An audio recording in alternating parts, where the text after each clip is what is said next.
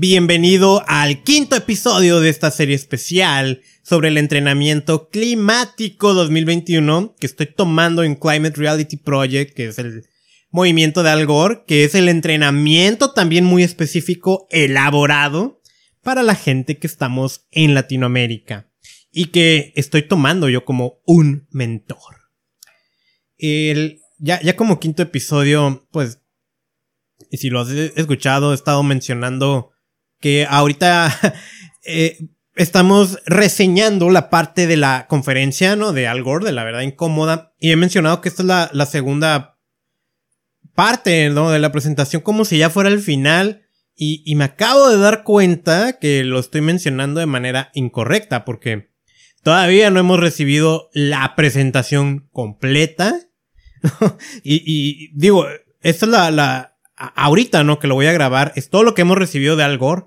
Pero este fin de semana vienen las siguientes partes, ¿no? Entonces, por ahí he cometido ese error.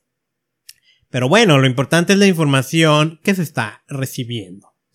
Para estos momentos del entrenamiento también estamos tomando distintos módulos que quiero platicarte para animarte a que tú puedas tomar ese entrenamiento que además, además de todo, es gratis. Y que honestamente, ¿no? Yo, yo a veces la manera en que, en que tengo para medir si algo vale la pena es, si hubiera pagado por recibir esta información, estaría contento. Y mi respuesta es que sí. De, de esta manera, puedo medir que ha valido la pena y con toda confianza, con toda seguridad, te lo puedo recomendar. El siguiente entrenamiento es en octubre. Sí, para que estés atento. Hemos... Um, aquí se me movieron mis apuntes, disculpa. Pero eh, eh, hemos platicado sobre qué es el cambio climático, las consecuencias. En, en, el anterior episodio te platiqué sobre los daños a la salud. Sí. Ahora vamos a platicar de de algunas cosas que están ocurriendo positivas, aunque no voy a abrir ahorita de todo positivo, ¿no? Pero cosas positivas, el cambio tecnológico, transición energética. Creo que va a ser rápido porque sobre todo esta parte como es muy estadística, eh, no te puedo mostrar aquí las gráficas. Va a ser más una mención rápida de esta parte de la presentación. Y mira, a veces como, como el marketing, ¿no? Nos juega chueco. Dice la industria del petróleo, ¿no? Que hacia el 2021 va a triplicar el gasto destinado a energías renovables y a tecnologías para la captura de carbono. Entonces uno escucha, ¿no? Triple inversión. Eso es bastante. Bueno, eso es una trampa.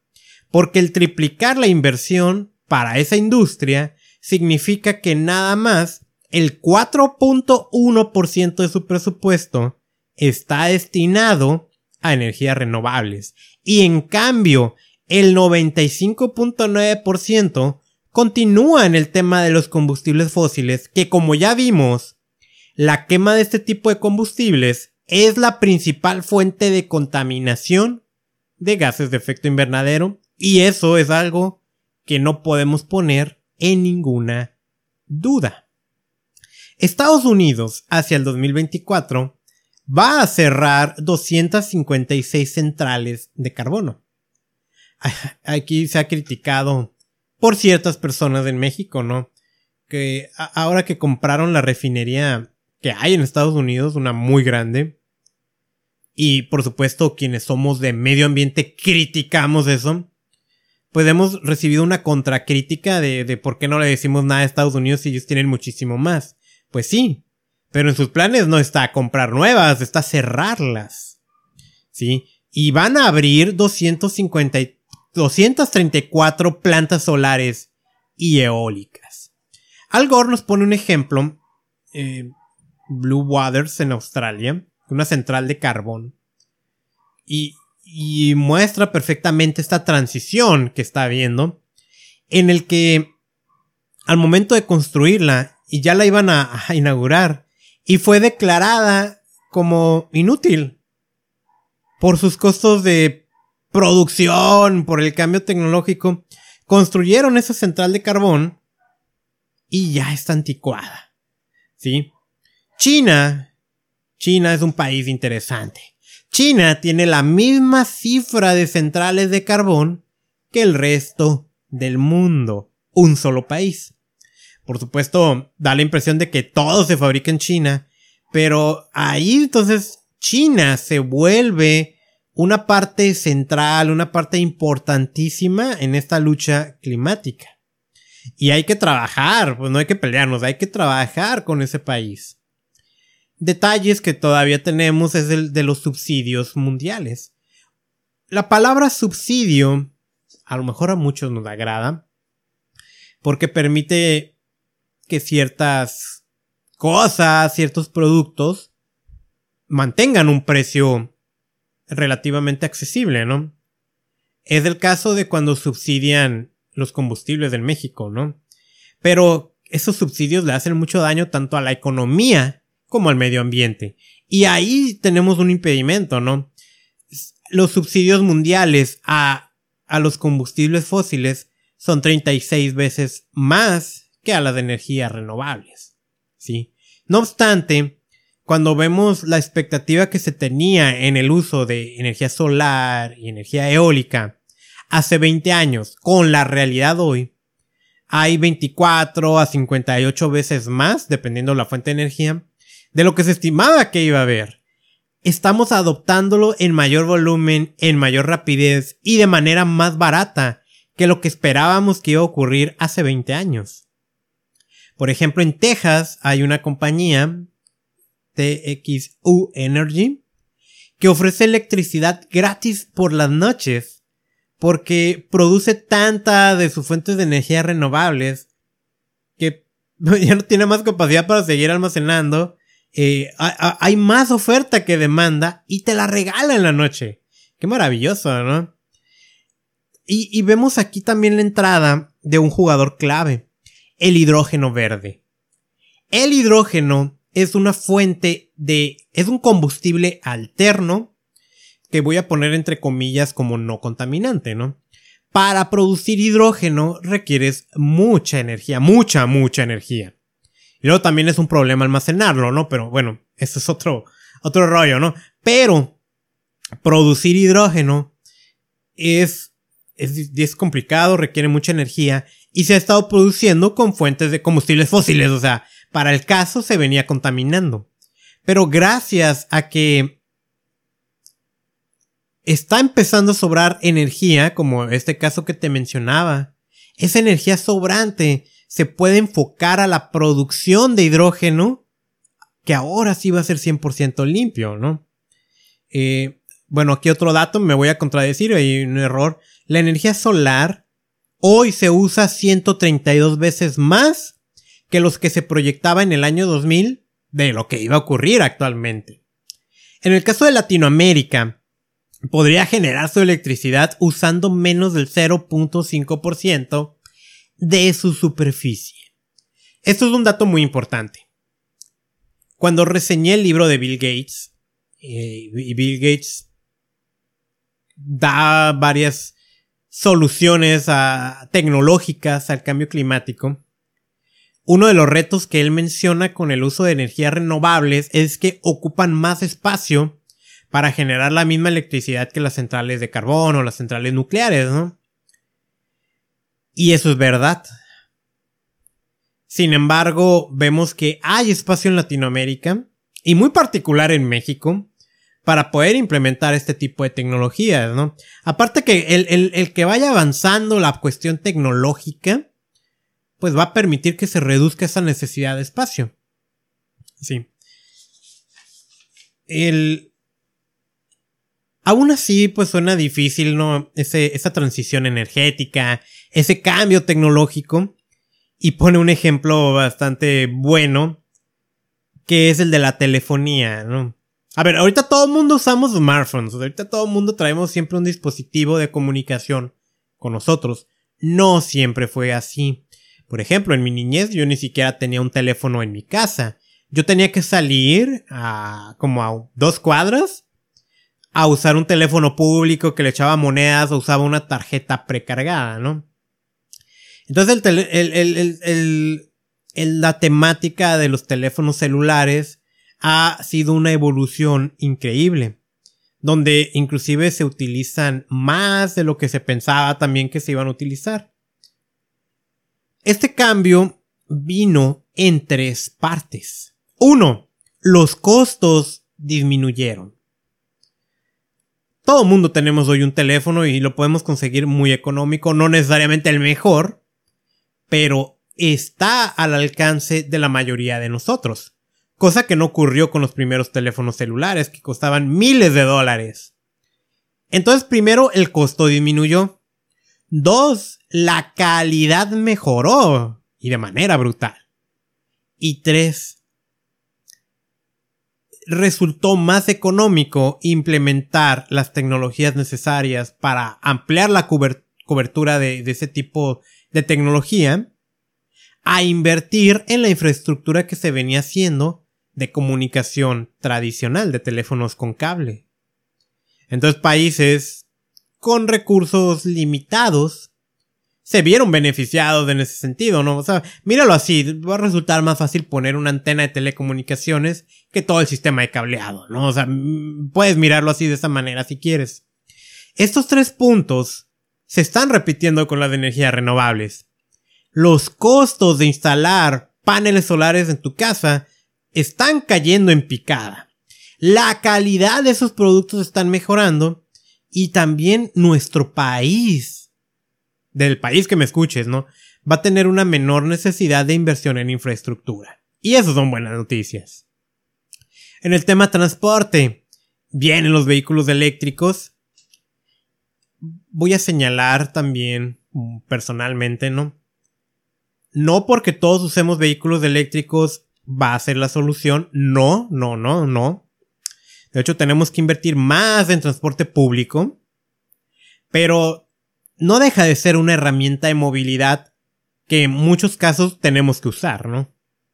Ya va a depender de cada quien, su, su actividad económica. Yo tengo que estar visitando constantemente sitios, aunque no todos los días, ¿no? Pero cuando hago viajes, hago múltiples viajes en un solo día, entonces no me resulta factible moverme al 100% en transporte público, ¿no?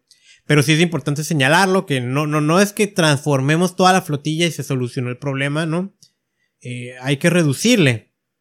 Pero ahí vienen los vehículos eléctricos. Costa Rica se estima que para el 2050 el 95% de la flota vehicular va a ser eléctrica. Y los autos eléctricos para el 2024 van a costar lo mismo que los vehículos de combustibles fósiles. Y ahí te va el tip, ¿eh? Si estás próximo a comprar un automóvil de agencia, yo te diría que te esperes, porque vas a comprar una tecnología que ya va de salida. Créeme, va a haber un cambio total global en el que varias compañías de automóviles ya están anunciando que van a dejar de vender autos de gasolina y diésel. Y no te confíes que en tu país los vendan todavía porque nuevamente está habiendo un cambio global. Y estaba leyendo una nota justo antes de, prender el micrófono que Estados Unidos le quiere poner unos aranceles especiales para productos de importación. Pues todo el mundo importa a Estados Unidos, ¿no? Ropa, llámale, ¿no? De aquellos países que no tienen implementadas medidas adecuadas para reducir los gases de efecto invernadero. Eso mismo puede ocurrir con el tema de los automóviles. Ponerles impuestos a aquellas compañías que sigan vendiendo autos de combustibles fósiles y ponerles el impuesto especial en su país de origen. Y, esto no es una hipótesis, eso, eso tengo la seguridad de que va a ocurrir y como las industrias no van a querer pagar ese impuesto, van a terminar eliminando ya ese tipo de tecnologías. Entonces, ojo, ojo con ese dato. En la Ciudad de México. Ese dato no lo sabía, eh. Pero los sistemas de transporte, los autobuses y cosas así, que utilicen diésel, van a estar prohibidos para el 2025. 40% de los autobuses en todo el mundo van a ser eléctricos. Entonces ya empieza ese cambio tecnológico también. Y mira, eh, eh, hablé de energía y hablé de transporte. Normalmente cuando tú ves estudios que señalan cuáles son las fuentes principales de contaminación son esas. La generación de energía y el sistema, eh, el, el, transporte. Que no nada más es automóvil, no, toda la cosa que se mueva es transporte. ¿Y qué pasa con la industria de petróleo? Pues ellos tienen un pronóstico de crecimiento.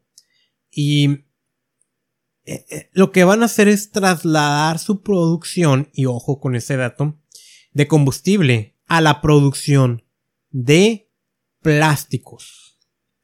El plástico, yo no me gusta satanizarlo, pero está, está representando un grave problema ambiental. Sobre todo cuando utilizamos plásticos en materiales que no deberían de ser plásticos como los desechables. Y pues la industria de petróleo muy inteligente va a aumentar los productos de plásticos desechables. 20 productores de plásticos son los que más utilizan a nivel mundial de entre los miles y miles que hay. Y el reciclaje no es la solución al plástico. De hecho, muy poco plástico se recicla. Esta industria, eh, eh, enfocada al plástico emite más emisiones que todo Brasil. Entonces ahí también vamos a tener que echarle un ojo a, ese asunto, ¿no? Cosas buenas. Las energías renovables requieren almacenar esa energía. No, no es una producción que en el momento se traslada, ¿no? Hay que almacenarla, no siempre hay sol, no hay, siempre hay viento. Y esa capacidad de almacenamiento está aumentando el precio de las baterías está cayendo y está aumentando la producción. Vemos proyectos como cables submarinos entre naciones. Hay, naciones donde no van a poder implementar energías renovables y hay naciones que sí. Y esas naciones están mandándoles energías a estas otras a través de, de cableados. Sí, es donde el más largo ahorita es el uno que está entre Noruega y el Reino Unido. Sí, eh, el tema de la tecnología de la captación de carbono, que eso es capturar la contaminación que hay en la atmósfera, actualmente sigue siendo inviable, sigue siendo costosa, todavía se requiere mucha innovación, entonces todavía por ahí no va la solución. Tema de alimentación, tenemos la agricultura regenerativa, donde están implementando cuestiones como la rotación de cultivo, donde se está ah, evitando la labranza dañina, de cultivos de cobertura, eh, pastoreo con múltiples especies, técnicas de pastoreo rotacional, agrosilvicultura, ¿sí? Eh, aportes orgánicos, compostaje, ¿sí? aquí, aquí lo importante en el tema agrícola también es a, reducir a los fertilizantes artificiales, ¿no? Voy a dedicar un episodio especial al podcast ya después de eso porque ahí traigo unas cosas muy preocupantes, ¿no? En, tema de alimentación. Más de 300 empresas han firmado acuerdos para usar el 100% de la energía requerida en fuentes renovables. Gente, tenemos que unirnos a quienes ya usan su voz. Tenemos que votar una de las acciones más benéficas o perjudiciales al medio ambiente es a quien le damos nuestro voto, tenemos que tomar decisiones. al momento, ahí va la, la conferencia de Al Gore. Este fin de semana vamos a ver la parte final, o sea, nosotros, y ya después te la voy a compartir. En los siguientes episodios especiales te voy a ir compartiendo módulos, talleres que, que, estoy tomando. Ayer en la noche tomé uno sobre bosques, que me gustó mucho. Me, gustó mucho la participación de una persona que viene de, del área de economía, de los bancos, ¿no? Y cómo ve a los bosques como un capital natural. Pero bueno, ya, ya eso, eso te lo voy a comentar en el sexto episodio de esta serie climática. Aquí la dejamos con este episodio. Espero que te esté gustando, espero que este te haya gustado mucho. Te invito a que lo compartas con la gente que creas que le puede interesar, que te suscribas al podcast desde tu aplicación favorita. En redes sociales estoy como Contaminación y Salud. Soy Carlos Bustamante y mi misión es enseñarte a proteger tu salud de la contaminación.